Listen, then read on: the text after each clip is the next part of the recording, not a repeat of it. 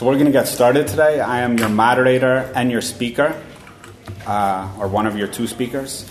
I'm Max Isle, and I am uh, study sociology and have been active in the Palestine movement and also in the environmental movement. Probably most of you know Kali, who founded Cooperation Jackson, has been very active speaking out about issues involving ecology, the Green New Deal, and the just transition. So I'm going to speak a little bit about the general context, about why we are discussing the Green New Deal in the first place, some of the forces at play, and how we might approach it as independent leftists. And then Kali is going to offer a different interpretation of some of the some similar topics and some of the different topics. So first is context. Why are we discussing the Green New Deal? This is not, I think, solely due to Ocasio Cortez raising the issue if you look at the climate reports, they have been raising the alarm not only about the severity of the climate crisis and the broader ecological crisis within which it is embedded, but also they have been raising the issue that you actually need a structural transformation of the economic system, which doesn't mean a structural transformation towards a more egalitarian or non hierarchical social system or what people in the past and present understand as communism or socialism. It just means that people understand that a system based on limitless extraction is physically destroying the environment, and that actually imperils everybody, including the very wealthy. So there's a much broader context within which a conversation about the Green New Deal is able to appeal to a wide segment of the US and indeed the world population. Right? I mean, it's worth keeping in mind that the first discussion of the Green New Deal came from Thomas Friedman, who has a very different vision of society than probably most of the people in this room, right? He actually doesn't think people in the Middle East should have societies. They should be kind of like destroyed wastelands. So we need to keep in mind that this is an idea that does not contain a specific politics. It's in fact an idea that represents a battleground, as does the entire environmental crisis writ large. So this is this has to be the starting point for understanding why we're discussing it and why there's so many distinct forces at play who are trying to put their brand on the Green New Deal and structure the Green New Deal in the way that they think will best represent their interests and constitute a new society. This brings us to the question of the Green New Deal as a battlefield. Is the Green New Deal is it policy or is it politics? So of course, the Ocasio Cortez plan suddenly put in place a lot of ideas for clean transition, upgrading of renewables, and a new industrial strategy. Uh, talked somewhat less or not at all about the global south, did talk about frontline communities, but in what I would argue are very deliberately vague ways. Nevertheless, this did do a good service in suddenly propelling the issue of climate change into the mainstream of both elite discussion and also popular discussion. So there is a mounting urgency about the issue of climate change, which everyone, of course, I think both appreciates and those who don't appreciate need to appreciate because climate change is pretty much a fait accompli. Like it's already destroying everything.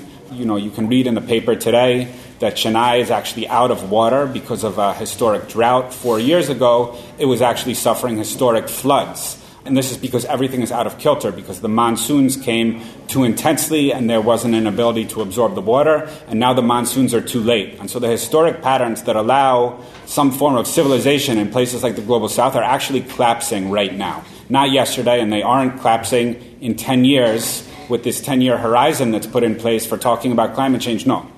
Already the disaster is hitting the global south today. Now, there's a lot of forces that are putting a lot of proposals into place. So you can see a wide range of things, ranging from kind of the most right wing to the most left wing. So you see, for example, there's think tanks in Australia called the Breakthrough Institute. Any institute called Breakthrough should set off an alarm bell because they're all funded by the same people, and what they want to do is break the system and put in place a new one. They are saying that there needs to be uh, arrangement between the national security state, businesses, and what they call communities in order to put in place a system, a more sustainable system of economic production and consumption. Right? So they are well aware of it because Australia is very close to Southeast and South Asia, and they're going to have to deal with floods of immigration that they are incapable structurally of dealing with. So they're like, okay, we need to stabilize the system in order so that our system of accumulation here in Australia can continue. And they're willing to use the national security state to do so. Right? so this is basically an argument for a form of fascism. You have more kind of conventional, what are seem conventional arguments from people like Elizabeth Warren. Elizabeth Warren is like, okay, we can use the opportunity of the Green New Deal to set in place a new system of clean tech export. So basically, what she wants to do is relaunch a new industrial revolution based on clean tech and based on the advantages the US would supposedly have to export clean tech technology to Europe and also, especially, the global south. So, this is basically continuing capitalist imperialist industrial supremacy based on a new form of technology that hopefully won't destroy the climate as much as uh, the current system is doing.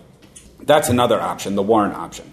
Then there are the options coming from Ocasio Cortez. Now, what's worth keeping in mind is that actually, you know, she put out the initial resolutions in February and it's already basically July, there's still no details about that.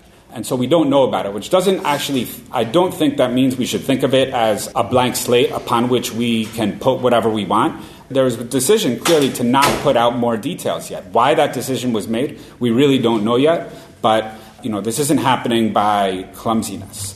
We can also consider that the new consensus, which is actually the think tank that designed the idea of the Green New Deal, what they said is that they want to put in place a governing domestic agenda and to see the elephant whole. So basically, it's somewhat similar to what uh, Elizabeth Warren said. They want to reconstruct the U.S. economic system and put in place basically what I think would argue is a new system of hierarchy. Okay, so this brings us to the, the, third question, which is, I think, a very important question for us in this room, which is how we think of the Green New Deal and how we can think of it on independent terms. So, is the Green New Deal something that politicians and whatever academics they want to purchase come up with craft, and then we want to lobby them to make it a little better, to include a few more frontline communities in the United States, to maybe not hit India and North Africa quite as hard so that some of the clean tech becomes uh, grants instead of sales? Is that the kind of system we wish to aspire to?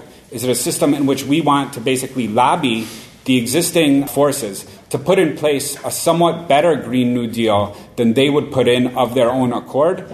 That is one option, right? And that is the option that is kind of the historic approach of lobbying the Democratic Party for some kind of measure of inclusion within their policy agenda. Another idea, of course, is which I think is the idea I advocate, is to actually say, okay, the Green New Deal is enormously popular. 70% of the US population wants a Green New Deal, and there's, that is something we should definitely get behind. Not only because the climate crisis is already destroying the planet, but actually because there's a much wider ecological crisis, right? Biodiversity is actually collapsing, and we don't really know what's going to happen when this web of life collapses like when the entire biospheric interactions, when there's no more insects. We don't know how we're going to continue life on this planet, actually, right? It's, the, the issue is that severe. The topsoil loss is like 40% or 30% planet wide over the last 50 years. I mean, there's a widespread ecological crisis.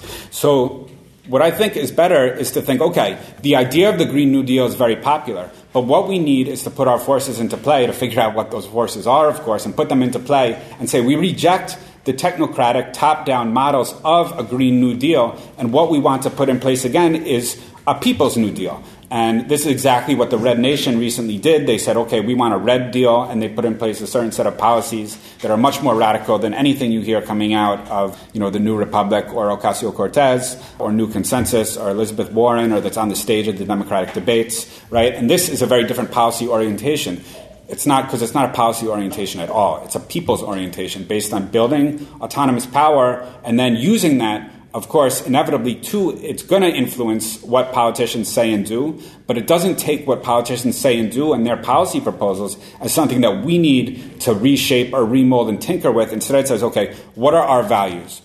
What kind of world do we want? Do we want a world in which most of the world has the right to food, water, air, which are the historic goals of some people who, uh, or you could say development. Do, does most of the world deserve control over their own food systems?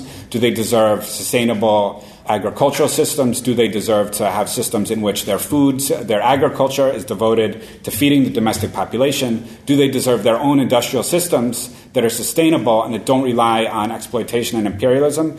And what is our interaction with that? What do we want? What do we want? We want clean cities, and we want. Yesterday, the ozone in New York was there was an air quality issue. you know, I looked on my phone and it said that the air quality index was a 159. I didn't know what that meant. I mean, maybe I haven't been here in a little while, but yeah, yeah, it was very bad. I was like going, I took a walk. I could barely breathe afterwards. It's absurd, right? I mean, it's actually it's actually not a way to uh, structure uh, socio. And this is the richest city and the richest country in the world, and we don't even have clean air on a, on a summer afternoon, right? So it's also about what we want. It's not a question of saying, okay, how can we accommodate everyone else? It's like how can everyone accommodate one another such that everyone has the right to all of these basic things, including functioning mass transit, good jobs for everybody, guaranteed health care, guaranteed clean food that doesn't fill with plastics and chemicals and whatever else they put in place in our sandwiches. So the question is how can we begin to orient to the Green New Deal in such a way that those interests are the ones that formulate the program and then that program is what we use to fight for a different kind of future.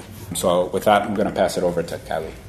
I want to come back to this to this to this one piece about policy or politics you know, through my work in Cooperation Jackson, we are we are in a lot of these conversations about you know with with Ocasio and her crew in, in, in different ways, and, and, folks trying to shape a number of different things. And I can just tell you, you know, on, on the serious side, we're struggling with them to be to take the, the issue serious.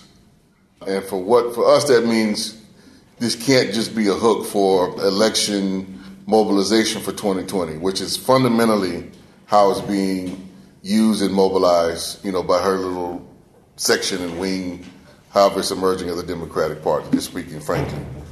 And trying to put up a, a position with some of the forces that we align with saying it's not just a, it's a matter of consulting with frontline communities or needing some dialogue with folks. Like there's a there's a much deeper process that has to be both fought through and thought through in the course of the next, I believe, the next three to four years, quite honestly, around how do we actually build and extend the concrete work around people building an alternative on the ground. And then, you know, I hate to use this word, but that there's a particular way of, of kind of scaling up and federating out so that the, the work reinforces itself and then there's a level of both kind of movement building but also protection of the work so it extends and grows out because there's a lot of fundamental, you know, as Max was saying, there's a lot of fundamental projects, you know, here in the United States and well beyond of folks who are without waiting for some command or some forces on high who are, who are actually trying to experiment and build in real time things that are regenerative in nature. But they're not projected, they're really not connected to a great extent, and then fundamentally politically and ideologically not necessarily aligned. So there's kind of a broad recognition that we have to do something different, but it's not a clear sense of where the difference is. Like, where are we going with this? Where do we need to go? And we need to have a much deeper conversation about that. And I would interject we need to start having a clear articulation around this whole framework around eco socialism, right, with a stated aim and objective. And I think many people are kind of in the mass conversation trying to skirt that and just say we can do something different without shifting power, without shifting society and reorganizing society. That's not going to work, right? Fundamentally, I would argue with folks that's not going to work. Like we have to be clear about where we're trying to go, and then put it in a deeper context. I think, personally, I think we we do ourselves sometimes the uh, uh, injustice of just talking about it as, you know, climate change. We're in the midst of the sixth grade extinction event right now, right? And and they are related but they're not necessarily the same thing. And the, the piece around the sixth extinction event, there's no fundamental argument that the way we've gone about, and I'm speaking we in a broad generic sense, the way capitalism has moved on the planet the last 200 years, human directed action has basically reduced life on this planet in the last 50 years in particular has been extremely severe and then now this wallop of you know the, the, the earth systems functioning in ways that nature can't keep up. Like that's a whole different thing. And to me where it became apparent to give you just an anecdote like in mississippi some of the things that we've seen i've seen just in my own little garden and stuff in my own you know yard was a couple of years ago i think it was like 2016 the roses bloomed in january. Hmm. Right They bloomed in January, and it's not typically supposed to happen until like March. And what that meant was the cycle of, you know, the insects which survive off of the, the set of plants that we have. They didn't gestate early enough. And so then the birds came a couple of, you know, like in April, where their eggs laid, and half of the, the, the babies just in my yard, they starved to death. They died because the cycle was just off. You know, one thing depended upon another thing, connected another thing and, and just that early bloom just threw everything off just in the scope of my own yard. And that is very much directed to how we've built our cities, how we've done this massive suburbanization over the last 70, 80 years, totally reduced, you know, all the, the, the, the various ecosystems in a constant pursuit of expansion, particularly the American version of how you build things out. For me, I think some of the things I've been talking about or trying to put in, interject in conversation of late thinking that we're just going to have a better version of this, like a cleaner version of this, is not going to work. Like, there's going to have to be a reorganization on a massive scale that I don't even think we fully realize. Like, what would a new urban environment look like that was regenerative? You know, what would transportation look like on a national scale that was regenerative? you know, the reduction in cars and transportation. How are we going to argue, particularly in this culture, with saying, look, we all need to get out of our cars, you know, more bikes, more public transportation? Most folks are going to read that as a restriction on their freedom, right? Not an expansion of it, but a restriction of it.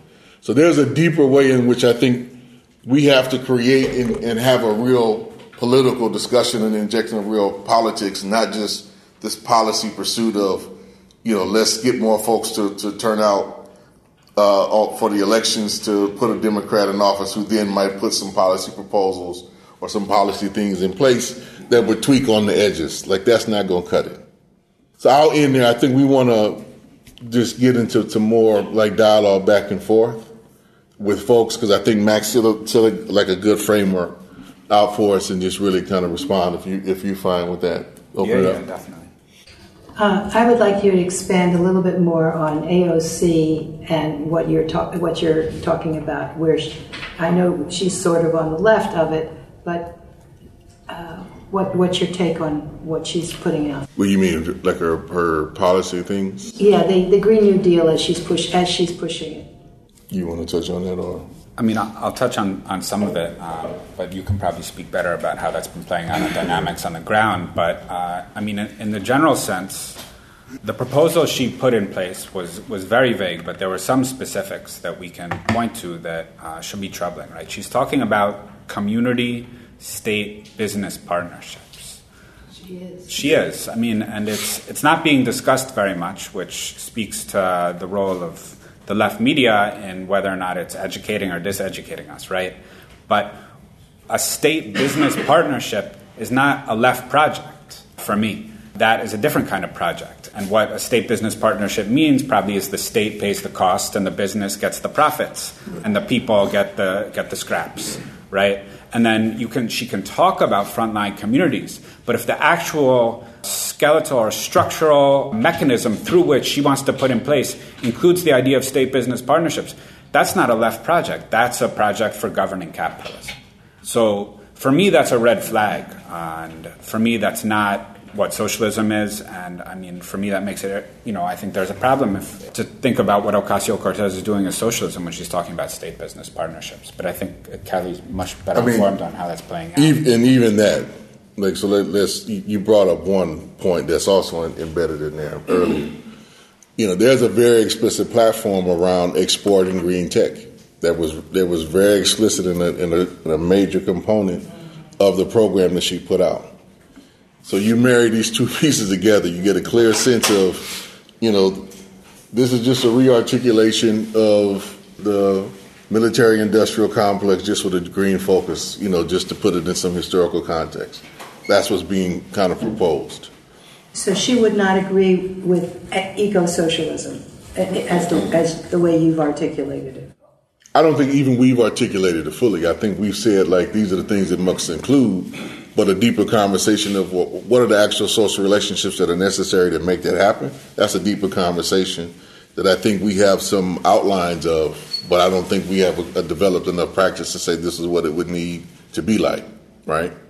So I think even that that's a gap on our side that we have to, to, to put up. Now in dialogue, she and some of the forces around her haven't necessarily been opposed, but they've tried to take a more, I would say, you know, concession to a realistic option of, you know, what forces of capital do we need to to kind of rally to be on our side to form the, the, the strongest political bloc that could get legislation passed. Like that is morally approached. So there, has been a, a vagueness of stepping back once there was some, you know, kind of criticism and some, some challenge, and they've been basically was a sunrise and, and uh, new consensus, and some of the folks have basically been on kind of like a listening tour that they've been orchestrating and planning out the last couple of months. It's still going on right now. Uh, I'm going up to Detroit in I think about two weeks' time, where there's supposed to be some piece around this that's going on, and then you got groups like the Climate Mobilization that have been trying to work with with Bernie here, and I think on Tuesday they're launching kind of their campaign of calling calling for a national uh, emergency to be declared around around climate you know, which is also a part of this. And so some of the dialogue I think that people have with Bernie, one of the things that he made clear, which is why I don't think it's necessarily going to go too far, is that he wouldn't sign he wouldn't sign on anything if, I, if my understanding is correct. He wouldn't sign on to anything unless the AFL-CIO was going to sign off on it, right? And most of the AFL-CIO, particularly the, the sectors concentrated in and around energy, are very much opposed to the Green New Deal. In fact, so you, you get a real sense of the, the, the mix of forces that she and then, uh, you know, by a broader extension, we have to deal with on this piece where that just the basic old school elements of a just transition framework of saying we need to stop the petrochemical industry, protect those workers by, you know, retraining them and, and moving them. Like they're not even on that basic level of, of the platform. We're just saying we should extend this and it should keep growing.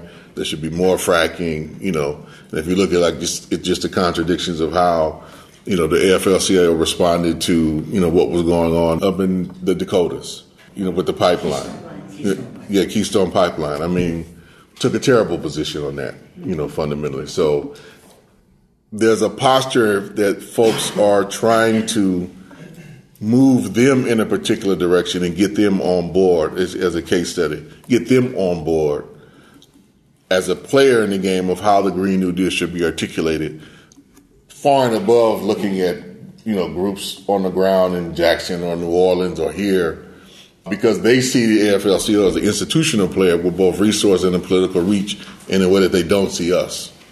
So the concession is going to be towards that, not towards what the science actually dictates and reality dictates that we need. Right? That's not where where she and, and they are at right now. So um, I want to sort of connect this question about about the state and businesses. And I'm actually kind of also responding to the AOC thing, and I agree that it's vague and, and that it's deliberately vague. And now that she's in Washington, you know, there's reasons for that, right? So at the same time, um, I, I, think my, my, question is if, if, we're going to talk about an eco-socialist. Uh, Green New Deal. And full disclosure, I'm, I'm going to be on the panel uh, that the Green Party, the New York Green Party, is organizing, Budget for an Eco-Socialist Green The view here is that there is some role for the, in, the, in, the, in the intermediate term between here and eco-socialism in the future, right? So if we're going to survive this juncture, I mean, you just said three years, which I agree. I mean, we're the, the window for action here is very urgent, right? So if we're going to survive this crisis that we're in right now, I don't see how that can happen without some role for the state. And I also don't see how that can happen without markets because we have a market economy. Right now, my version of socialism is worker owned and controlled enterprises. That's how I would define socialism. I, you know, if, if you're not going to produce you know, if you, if you, if you think you're going to abolish the state and you're going to abolish the markets, you know, then my question is, well, how do you organize production? I, I, don't, I don't, I don't know what the answer to that is, but in, in, in a three-year time frame, we're not going to abolish the state. We're not going to abolish markets. So the question is, what can be crafted in this historical context that could meet this crisis? And, and I'm wrapping up now. And, and I think that uh, what, what, was being, what, what's going to be proposed in this other panel is $2 trillion a year of massive green public investment, massive demilitarization of like three quarters of the, uh, of the war machine, plowing that into green investment. And that should be a kind of vision of what needs to happen. And, you know, if that gets, a, if that gets co-opted by Elizabeth Warren in a watered down form, I'll be happy. So I agree that, of course, there'll be a role realistically for states and markets in the coming three, four, five years in terms of stopping the most severe impacts of what will happen otherwise. That's clear. And it's, you know, 99% certain that's also going to occur through some form of politician, whether that be Elizabeth Warren or Ocasio Cortez, who has a different vision of the world than most of the people in this room. That I agree with as well. What I think is very important, and of course, I think the Green Party has really done a great job in putting forward progressive policy proposals concerning the ecological crisis, is to make sure that we understand that these forces are essentially not very sympathetic to the vision of the world that people have generally in this room. So, to have a clear eyed assessment of what those forces represent as we enter the battlefield of trying to push for the kind of world we wish to see. And so I think and I think that there's a push to not clarify what those forces are in order to gather all the necessary support essentially to defeat Trump, right? So there's a push to water down or soften a critique of the funding behind most of these people, the vision of the world they have, the, the alliances they seek to say, okay, well, it's not a very big deal that Ocasio Cortez doesn't want to attack the petroleum companies. Or it's not a big deal that she hasn't called for demilitarization when the military is like the second largest producer of greenhouse gas, never mind what the effects of all the mining it does on the overall ecology, right? There's a push to de emphasize those critiques, and the people pushing that are part of the kind of like para agenda or, or the para apparatus of the Democratic Party. And we need to be able to identify that if we want to gather an autonomous group or movement or force of any kind to push for an agenda which will then, yes, be adopted in a modified and watered down form, but that's life. But we have to be able to move accurately on the battlefield. So, just in brief, I, I disagree with part of that. The, the, the, last part of what you said, whether Elizabeth Warren, if she does some watered down version of it, then that that's cool. I think that, you know, there's a real politic that I hear you expressing. But look, I think if we don't swing for the fences on this, we're going we're gonna miss the boat. Because there's a way in which we know the intersections of this have the necessarily transformative potential, even in the public's imagination, that's been missing for quite some time. And if we concede that we need to let various sectors of capital actually remain in place and, and, and kind of dictate the outcome of it, then we're going to lose out in the end. Just to clarify, I, I think that we need to have an independent political force pushing for exactly what you're talking about but just as, just as in the 1930s, it was the socialist and communist parties that pushed the Democrats to adopt the original Green New Deal. In the near term, that's the, that's the model.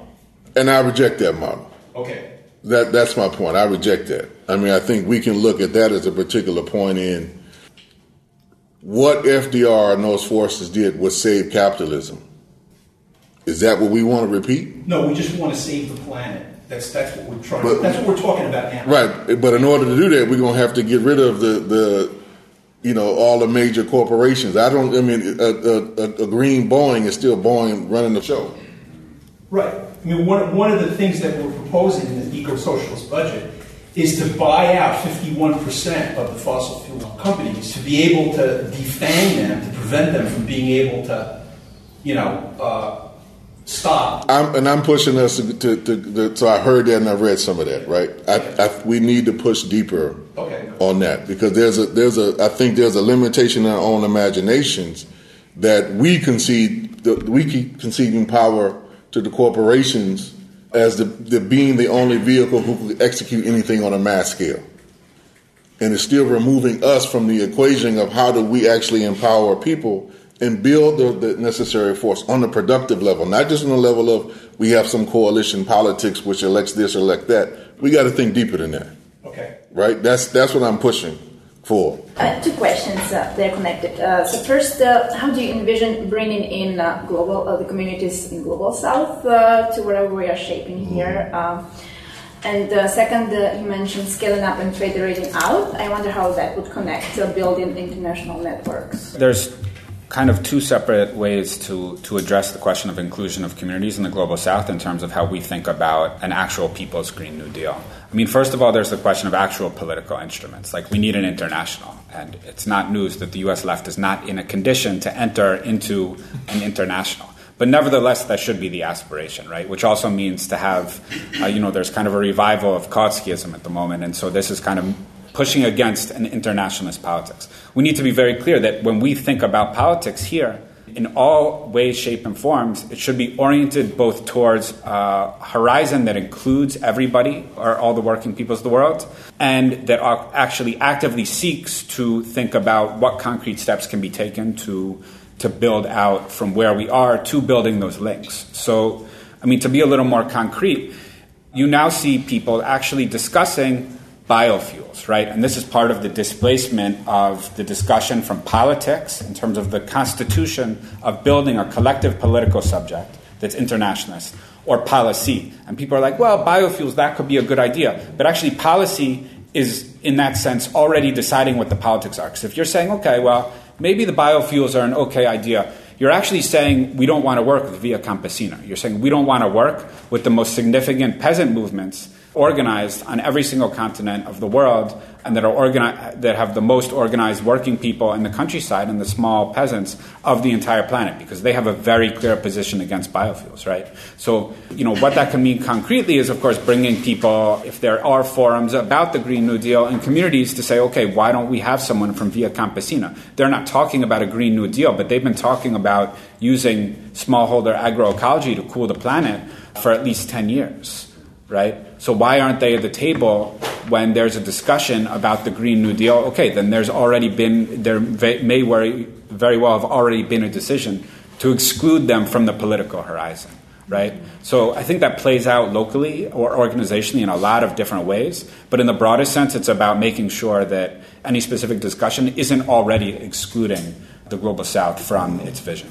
Yeah, I don't, I don't have. Only thing I would really add to that is, I find that those of us in the U.S., Canada, Europe, our organization is far behind where the organization is in the global South, you know, on the political level. So there's some organizing work that we have to do, and I think the challenge is, is how do we do that in a way which puts the international politics at, at the forefront and not become just some another U.S. centered trip or European centered focused trip. That's going to be a major challenge that we have to figure out in the here and now. I agree with Kali's riff on Rosa Luxemburg's socialism or barbarism. It's socialism or extinction now. And I think it's an accurate thing. But I don't think his points are that invalid either. And you sort of went to it when you talked about how, well, they think that, you know, our freedom is going to be violated if we implement parts of the Green New Deal. I don't think the authors of the Green New Deal, as articulated by the wings of the progressive Democrats, so-called progressive Democrats, have thought that through very much because the Trumponian advisors in the White House, in the West Wing of the White House, have picked up on some of the, not the Green New Deal itself, but what they went into was AOC's commentary on it, where they said, well, we're going to ban cows. Well, you know, that's part of the talk around this question. I'm a big defender of cows myself. I love cows. And this idea that you're not going to eat a hamburger anymore and stuff is going to be used against and ha- is being used now. And it goes to a bigger question about development and de-development. And you know, when you talk about the Breakthrough Institute, which I actually think is an American institution, not an Australian one. There's, there's, about- there's two. That's Oh, why it's funny. I'm familiar. I actually know many of the people in the Eco Modernist Fund, which is the one here in the United States, Yeah, which yeah. is another question. But it does raise the issue of, you know, Colin, when you say it's not going to be a better now better this, I actually don't agree with you because I think that if we don't have a better, if, if the, the reason the global south is outputting increasing amounts of CO2 is because they're trying to electrify their societies. Because right now, renewable energy in Ghana means cow dung burning down your forest to make charcoal. That's renewable energy there. In India, burning cow dung is uh, kills 30,000 people a year from asphyxiation. Almost all of them women and children. So forms of development need to be discussed. You know, it's, I used this used to talk here on this in, in this forum years ago where I said, you know, it's, it's not about having a big screen TV. It's not about a sub-zero fancy gourmet refrigerator. It's like a half-height refrigerator so your food doesn't spoil. It means the most ubiquitous thing in the world for us is that light switch that you don't even think about. Well, a billion people don't have a light switch. They want to have a light switch, and they're pushing their leaders to get those light switches.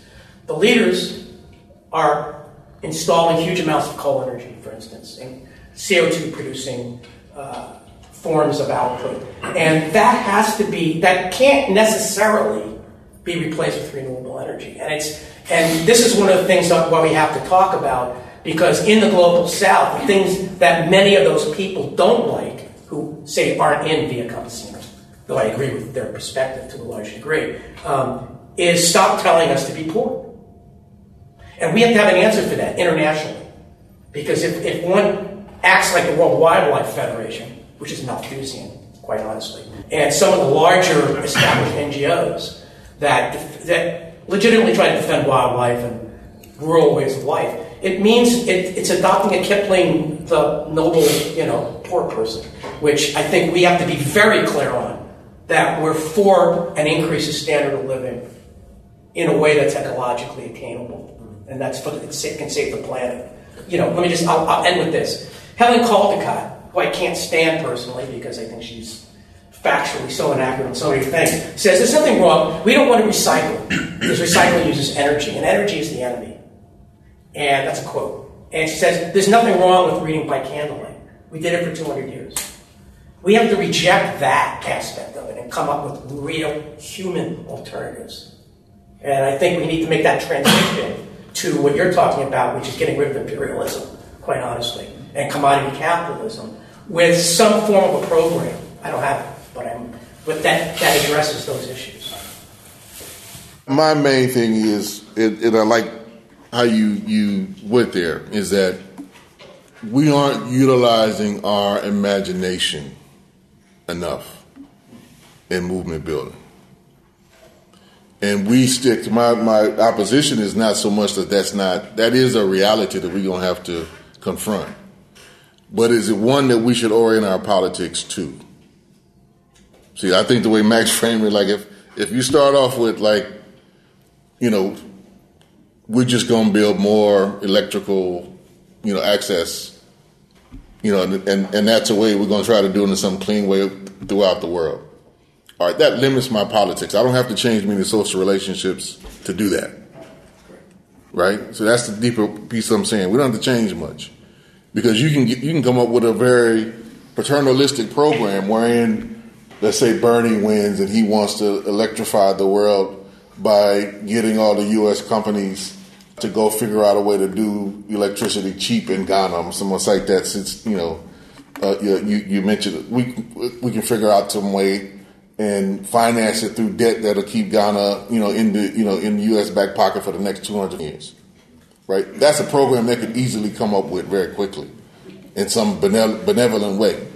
So is that what we want to articulate, right? Where in the, like you have a situation in Greece, Greece basically now it's going to be in the back pocket of Germany to what like to the, the 2050s by their own admission of the, of the deal that they just signed, right?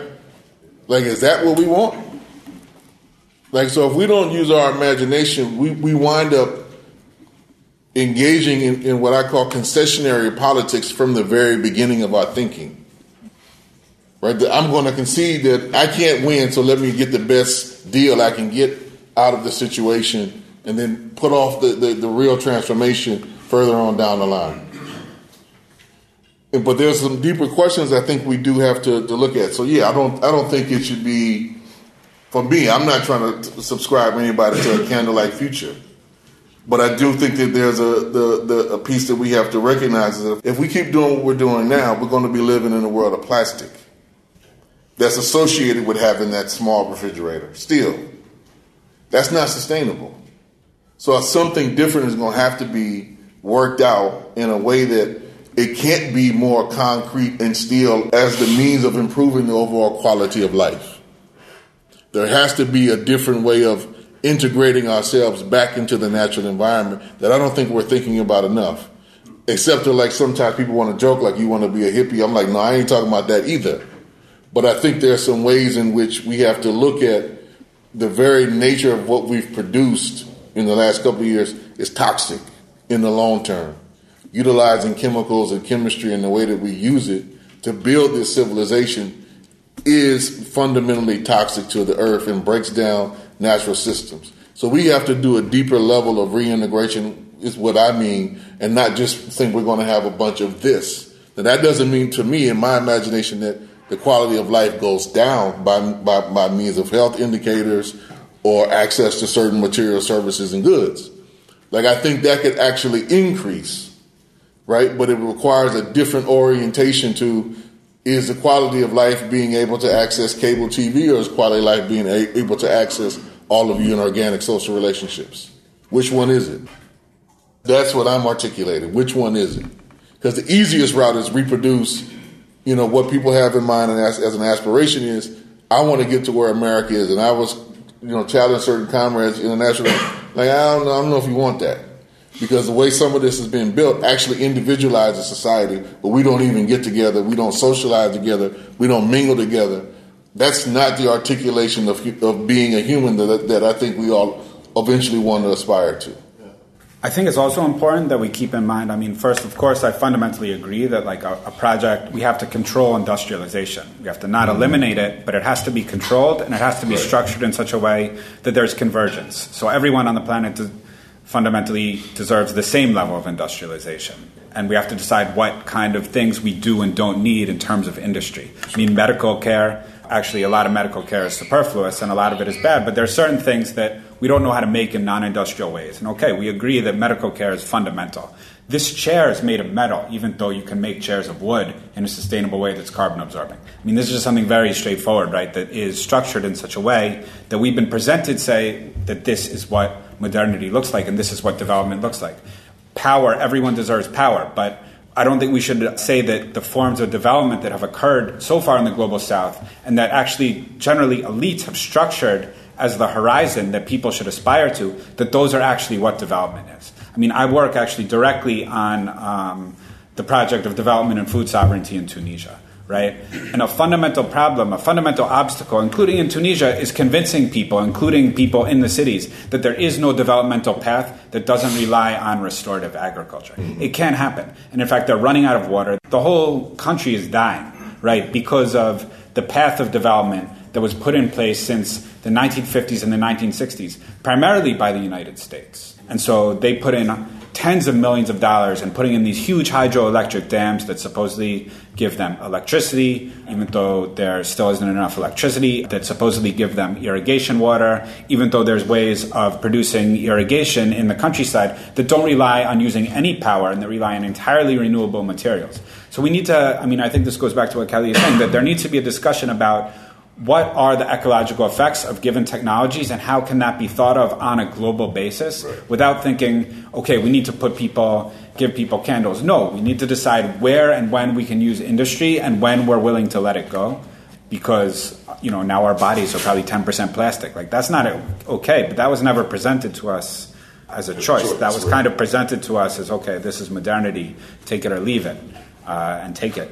You know, I think there's a, a very big discussion about what development looks like. And I think that's actually been one of the really good things about some of the discussion that the Green New Deal has provoked, alongside a lot of like the unrealistic discussion that's focused on mustering votes for the Democratic candidate, I think there's a good discussion about what are forms of technology, including here in the US, that are appropriate for people. And I think also, you know, and all of that contains a politics, including banning cows and hamburgers, which is also bad. I mean, we want restorative ranching on board to restore the soil with the Green New Deal. And so when people in these think tanks are talking about artificial meat, they're actually alienating these people who could be brought on board with a Green New Deal coalition, a People's Green New Deal coalition, based on actually restoring the grasslands of the entire western half of the country using restorative agriculture. That's not even part of the discussion because there's a technocratic discussion top down about policy that is reflecting the interest of a very narrow set of people,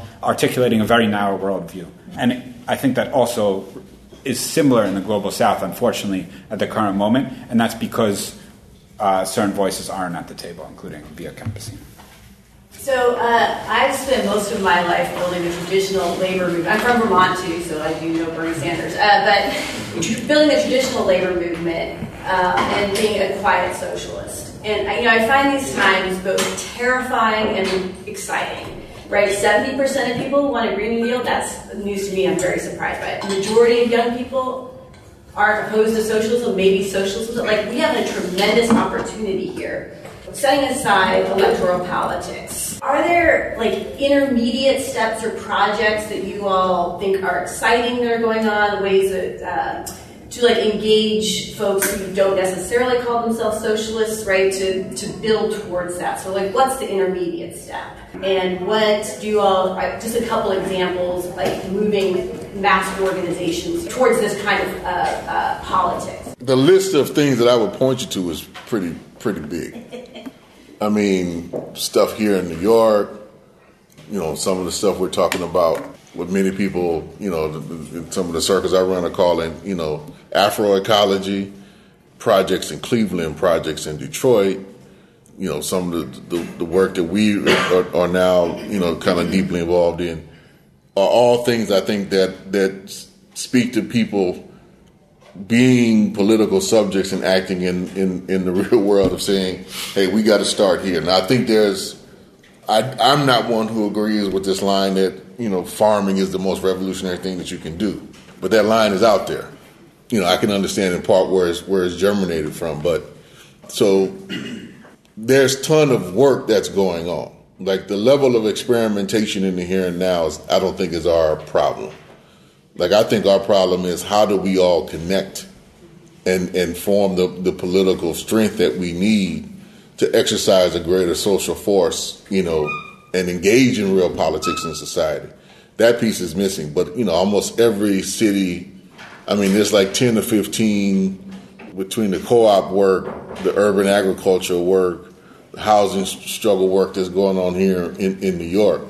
You know, there's a ton of work that's going on here, but I'm often amazed even coming when I come to New York, this group doesn't know about this other group, or they're not connected to each other's work in any, you know, concrete way, and not thinking. I think about well, how do we start from here to envisioning a, a, a way in which we can build the political strength to have first an impact, but then maybe re-articulate what New York City is. Right? So it's that space, it's that organizing that I think is missing. That is the intermediate step that I think that we need to take from from the experimentation that's going on to, to building. What I meant by scaling up, I meant organizing. I don't mean some massive new factory or something like that. I mean organizing concrete people to say, okay, this is how we're going to connect this is how we're going to resource each other's work so we break a certain dependency on finance in the form of philanthropy. Like, how do we do all of that in a, in a particular way? That's the big piece that I think is missing right now. I think there's, of course, education, but with it, I think there has to be some organization. Uh, and I think some of the motion that you're discussing is, is, at least in this country, is going to run into some some hard lessons and contradictions real quick. And so, what do I what do I mean by that? So, I, I, I live in Mississippi, which is controlled by the Tea Party.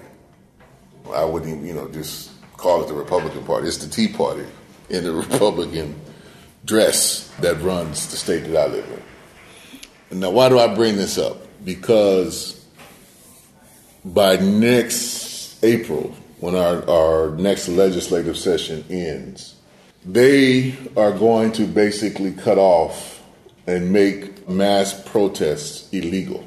And it won't be the last state to, to do that.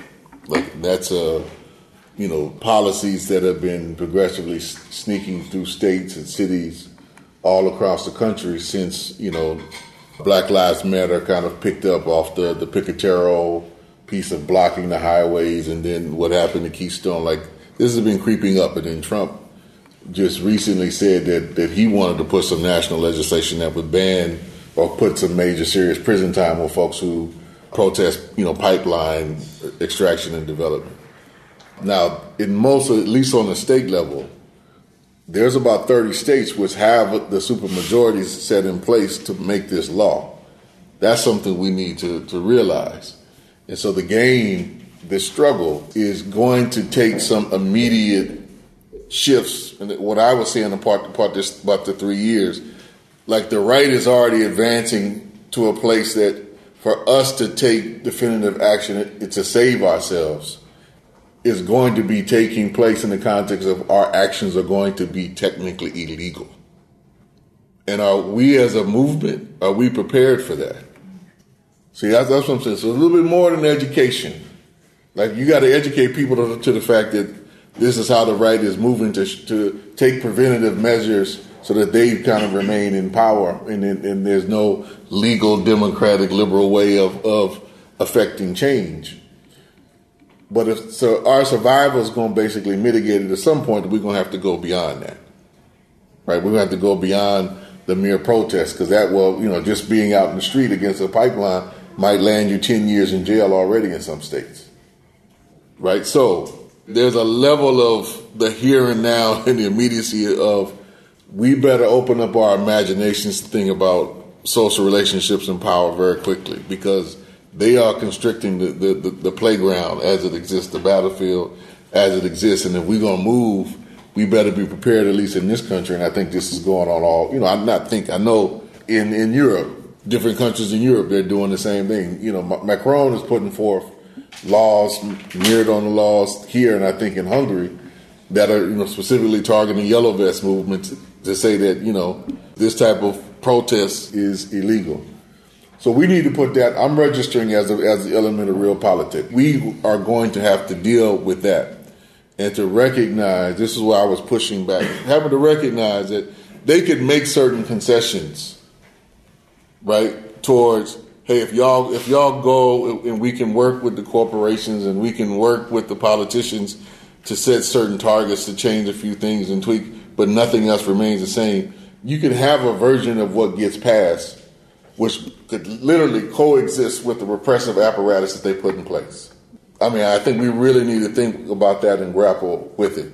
Those two things, the way it's what's being proposed now, and you can't protest against a pipeline or you can't protest to have more recycling or renewable energy in your town, those two things can coexist. That's a form of fascism, too. It's exactly what it is. Yeah, yeah. yeah. There was a question that, over here. Uh, thank you guys first off for coming in here. I always feel revitalized when I get in the midst of these types of conversations. But ultimately, all of us will leave here, will return to our communities, mine blue collar mixed with a, uh, rather wealthy liberal elite. And I'm finding it very difficult to find ways to connect these people to have any kind of mobility. We have a local Green Party, consistently gets about 1 or 2% of the vote. Do you see any existing vehicles for this type of these people to think about different things? I know you mentioned imagination. Going to the schools, it's about compliance, obedience. I don't find a lot in the form of imagination that would force kids to be somewhat um, uh, think with dissent, because uh, we're going to leave here, and I and again it's, it's the same same thing every year, and I'll I'll go with my third party friends and whatnot, but I'm not seeing the traction. Uh, we'll elect our Democratic congressman who will drag his feet, and uh, and I'll come back next year and I hope things have improved. What do you what do you suggest? What vehicles are working to make these changes um, come? Because someone over here mentioned something about the the, uh, slow change versus some quicker change. I can't get slow change. I think in some respects, mass consciousness far exceeds the level of being being of, of having vehicles to execute where that consciousness is. Right. So, like you, you cited about seventy percent of the people polled at least. Yeah, or the Democratic voters or the people. Right. I don't remember which. Um, you know, believe in like a Green New Deal, or some they would be supportive of it. That far exceeds the actual organization to, to put it in place, right? But will they endorse a Green New Deal that doesn't have a capitalist logic to it? I think most would if, if the if the option was actually presented. Yeah, I think most would. And I think if people kind of understood, you know, that gets back to in part to some of the education work. I think it would. Look, I, I mean, in short, this is what I see in, in my work and what I argue for. Half the people who live in this country who are voting age and have voting access, which everybody don't, people choose not to to engage. I don't think that's pure apathy. I think most people are like, why am I going to vote for the same old shit over and over and over again? Whoever I vote, they're going to do pretty much kind of the same damn thing. And most people, I think, are keenly aware of, of, of that at this point. If we can construct a, a real option, right, a real viable option, I think people will move. So again, to me, I just put out that that the tried and true things around organizing, you know, meeting people, figuring out what they want, what they desire, what skills they have, what level of coming together that they're willing to execute together, and then and then act upon that. Like that tried and true, that hasn't changed and won't change. I don't think in in, in the future.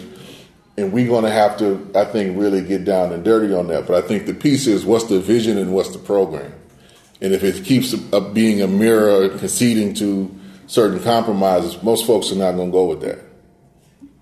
Right? This is like we we know where that's ultimately going to lead, and and it really don't have much room or space for me in it. And I think you know, look, there's some qualitative shifts that that are happening. I mean, let's be real. I mean, I, I hear part of what you're saying, but but let like in 2004, you know, if you would have asked me in 2004 would something like Occupy exist, I would have laughed at you. And how quickly that changed public conversation and public consciousness to us to a certain extent, to where now we're still not having a direct conversation about class, but at least there's a conversation about inequality that didn't exist in the 90s that, that we weren't having. Then there's been social action and movement on the backs of that. So things are changing. I think sometimes we, like the grinding work, of just doing stuff in tens and twenties, I don't think we often see the qualitative aspect of it that you're having an impact amongst more folks who just ain't gonna come to the meeting, but they are actually listening, you know, engaging and learning over a course of time.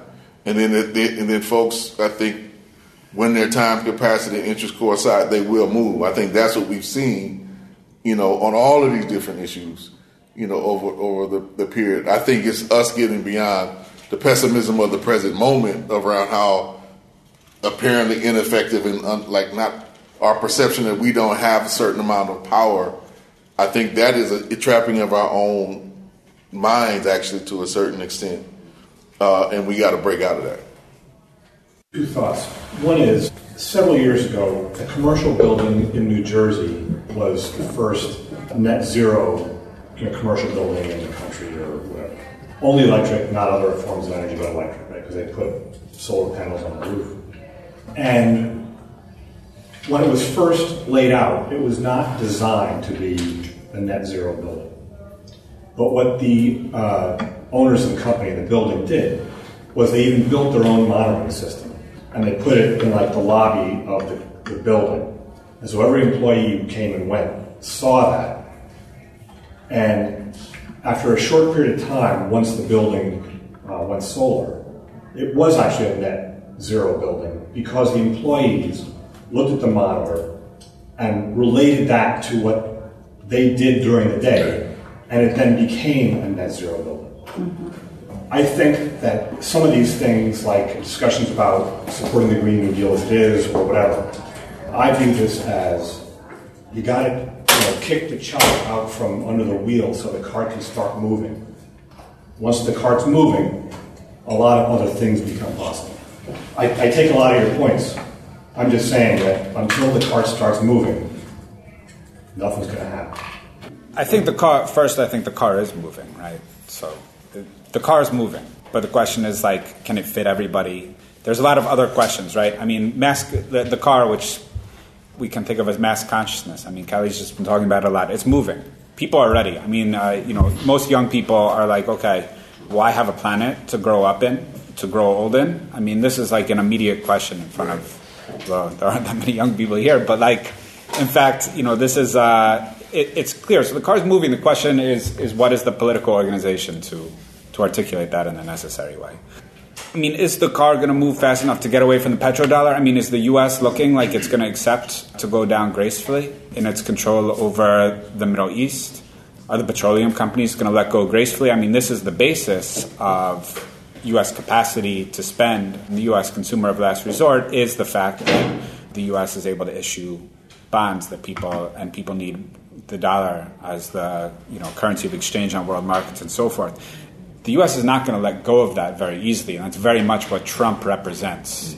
But really, most a lot of the Democrats represent as well, although some are thinking about other options. That's not going to be let go easily, and it's also not going to be let go. Furthermore, when there's no relationship between anti-war organizing and the environmental movement, and when anti-war organizing is actively demonized right? If you want to move against the wars in the Middle East, you need to actually understand that we are at war and that those wars need to stop. But in the current context, if you talk too much about the war in the Middle East, someone will think, okay, you are a supporter of the mullahs in Iran, or you are a supporter of you know, Bashar, you're like, no, I just don't want to send U.S. weapons over there. That's it. That's my position. It's not more than that. And people, there's a lot of flack fired at one's position if one takes that position, which is very much related to what you're talking about. Like, we can't get rid of the petrodollar without actually the withdrawal of U.S. forces from the region and the withdrawal of U.S. proxies from the region. I mean, I think that's very important. I agree in part with what you're saying about uh, more democratic forms of energy. I mean, and it's something I've looked at a lot for Tunisia. You know, there's a lot of proposals for using dispersed forms of solar energy and using kind of artisanal manufacturing technologies to gather them. And I think that's very important for countries in the global south when they're choosing developmental paths. But I also think that that is the next field of battle, right? Mm-hmm. The next field of battle is who will benefit from a clean energy transition. And so you have Warren, you have China, and forces within China have different aspirations for their own society. Some of them are like, okay, China is going to use this opportunity to become the world leader in exporting clean tech based on the kind of mineral deposits that China has. And the U.S. is like, okay, well, we're not letting China take our place. So there's going to be a war over that issue, which again brings us back to the question of militarization, right? So I just think, uh, you know, I don't think we can rely on technology to do our work for us in terms of shifting the social relations. We're, the fact that we in this, even having this conversation is, is evidence that it's moving, right? And and for me, what I've at least tried to make clear from the beginning. I applaud, you know, bring and make it practical. I applaud AOC for what she's trying to do. You know, she wasn't even sitting in the seat before she started introducing that. That's that's a major political risk within that framework that she took, and I think that she needs to be supported in doing that. So I can offer support and at the same time push you like, no, this this piece ain't that ain't gonna work. I want you to keep talking about this, but I'm to keep struggling with you over around how this is articulated, where it's framed to go. That's, I think, the broader perspective of, of, of at least I'm to speak for myself of what I've been pushing from the beginning. So it's not like I ain't trying to, you know, deconstruct. A, I'm to speak to the to the understanding of history that we know certain paths are, are not going to lead to everybody being included. And if we don't speak to that, then it's actually a fault of ours, not hers. So, you know, that's where it's at. I, I think it's moving. I think it's a it's it's a step in the right direction. We just need to make sure that it, it drives a little bit further than than the previous efforts at some this deal, that, this deal, this before. Let's learn the lessons of the limitation of, of all those deals and figure out how do we go further. In that context, maybe this has been addressed. You've already addressed this before, but you've got plans from people like Elizabeth Warren, which are actually to the right of the Green New Deal. She's talking about green militarization.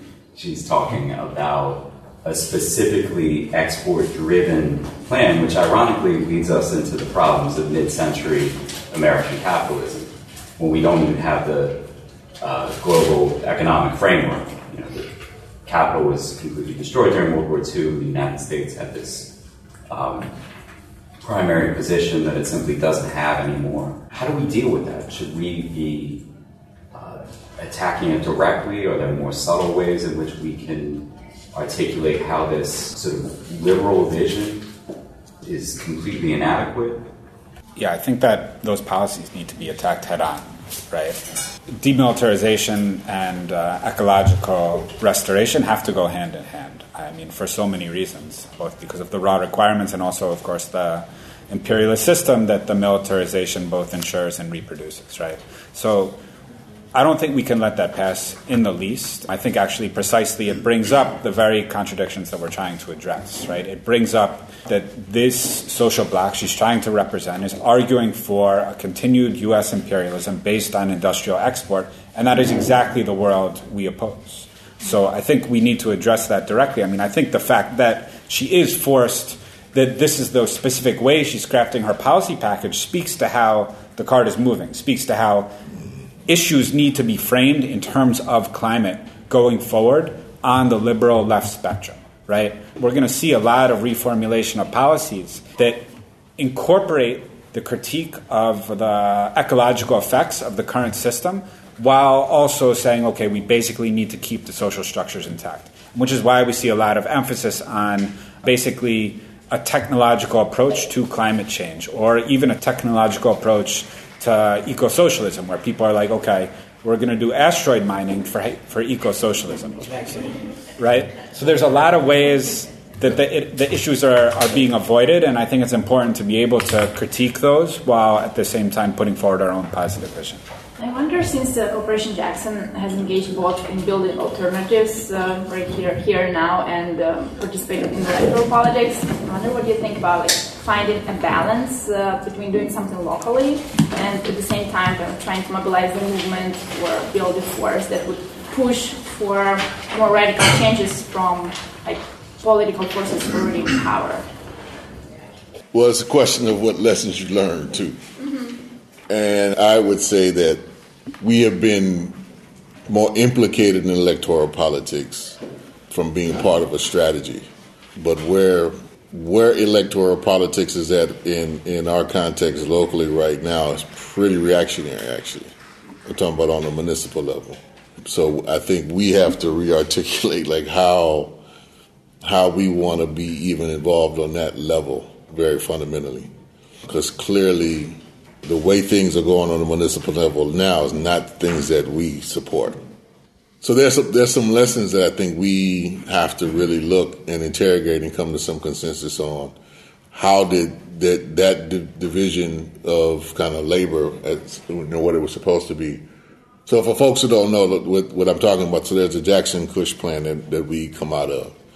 And theoretically, there was supposed to be kind of a threefold division of labor. Some folks who were focused on concentrating on on building uh, dual power through, through People's Assembly. Another group of folks that was supposed to be focused primarily on on building an, an independent electoral politics, and then work around developing and advancing the solidarity economy. So Cooperation Jackson falls solidly within that third one. And unfortunately, the first one really right now, I would argue, it fundamentally doesn't exist. Like there really isn't an independent kind of articulation around building a people's assembly in the here and now. And then the electoral politics is gone, in, in my personal view, fundamentally awry. So there's there's some things that I think we need to, as individuals, as, as organizations, I think really reflect on our own practice the last 10 years to figure out what could have been done better and going forward, you know, what's the, the way forward. So, you know, one thing that I I personally am working on, we, you know, we have to create more time and space to talk about some things going forward, you know, in Cooperation Jackson. And I think we're just, I don't know if Brandon's another member of COCORD, I don't know if he would agree, because often time we just don't have enough time in, in the daily grind to sit down and talk about a lot of things strategically. But we've come out of a very, I think we're kind of at the tail end of a very in, of intense period that I would call nothing short of like a civil war that was going on in, in Jackson. And I think we kind of, to a certain extent, took some right decisions to step out of certain certain parts of that and let them just do it. You know, let them do what they're going to do, and we have to go deeper and perfect what we do. And our work was suffering from trying to be two different things when we barely had the capacity to, to do one. But I still think that we need to have a rearticulation of what protagonist governance looks like.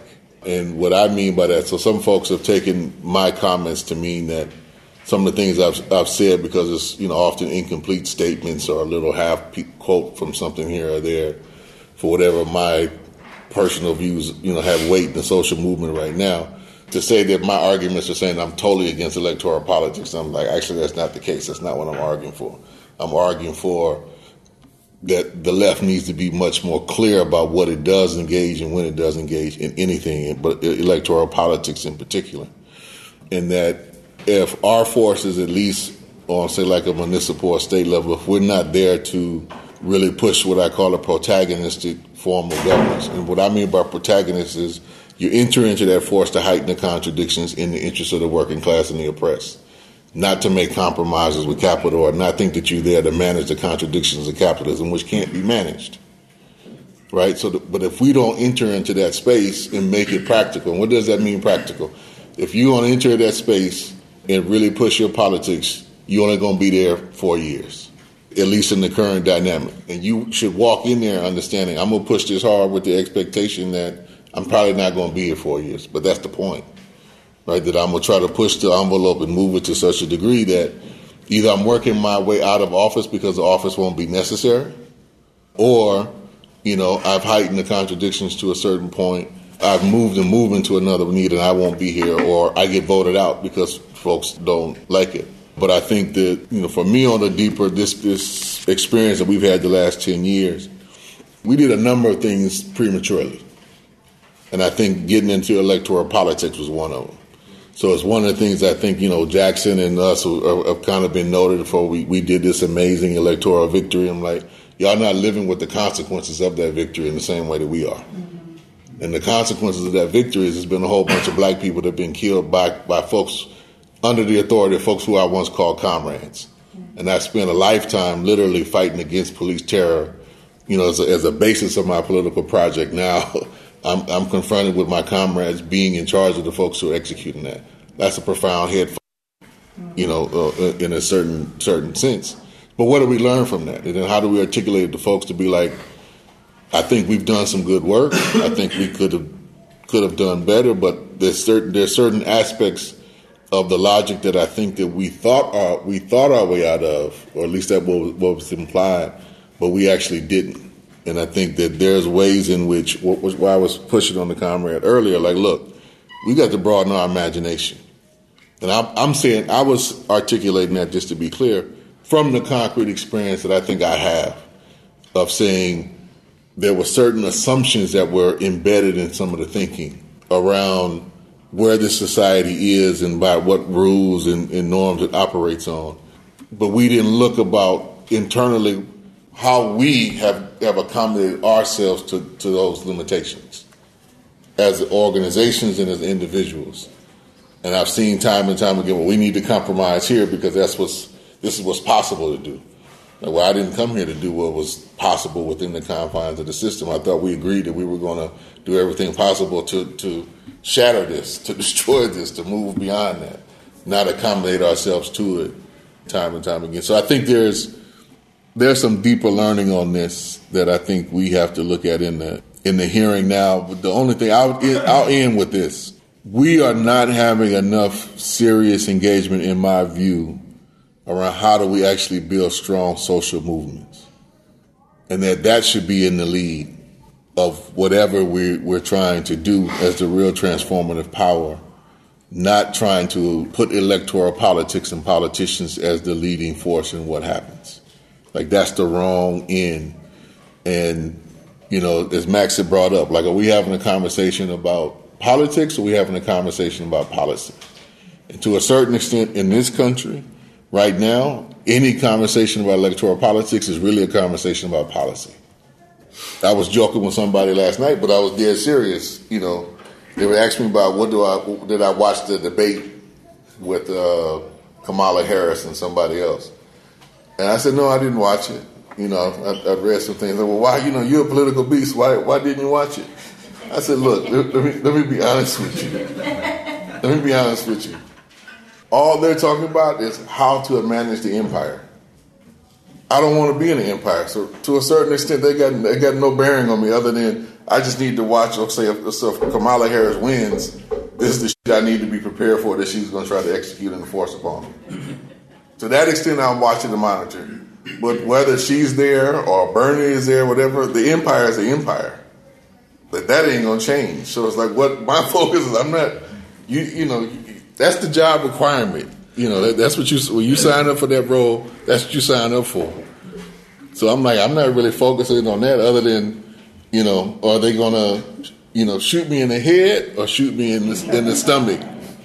You know what what which one are they aiming for? That's the real concrete difference between them. You know, like, are you going to starve me or are you going to put me in prison? You know, like, which, which one of these two strategies are you going to employ? I live in a suburb. I, each one of the members of my family have an automobile. We don't have a good, serious public transportation. But even if we did, jumping that cultural hurdle to take a bus or a train to go shopping is bigger than people think. And so when we say we're going to reduce automobiles, which I'm 100% in favor of, and at this point almost by any means necessary, there's a political consequence for that for those who are advocating it. And you just have to be aware of this and learn how to fit that into one's you know, plan that we put forward on how to get from here to a, to a solidarity economy, if you want to use that um, expression um, as a euphemism for socialism. Yeah, I mean, I think that's very important, and I think this is how we can read a lot of the literature and the plans that are coming out saying, okay, we can maintain the existing technology and just swap in new batteries. People are basically saying we don't want to do the hard work. On the first, in the first case, I'm engaging with people and saying, okay, things are going to have to change, and that's okay. And let's have a discussion about what that looks like in order to have a liv- livable planet, right? Like, that's what politics is, and people are like, no, forget it, let's just have policy right? That's the first case. But I think the other thing that's also important to keep in mind is why that's able to happen, right? And that's able to happen because where are the batteries for the cars going to come from? That's going to come from China, and that's going to come from Chile and the Southern Cone and the Congo. And why are the prices of those metals cheap?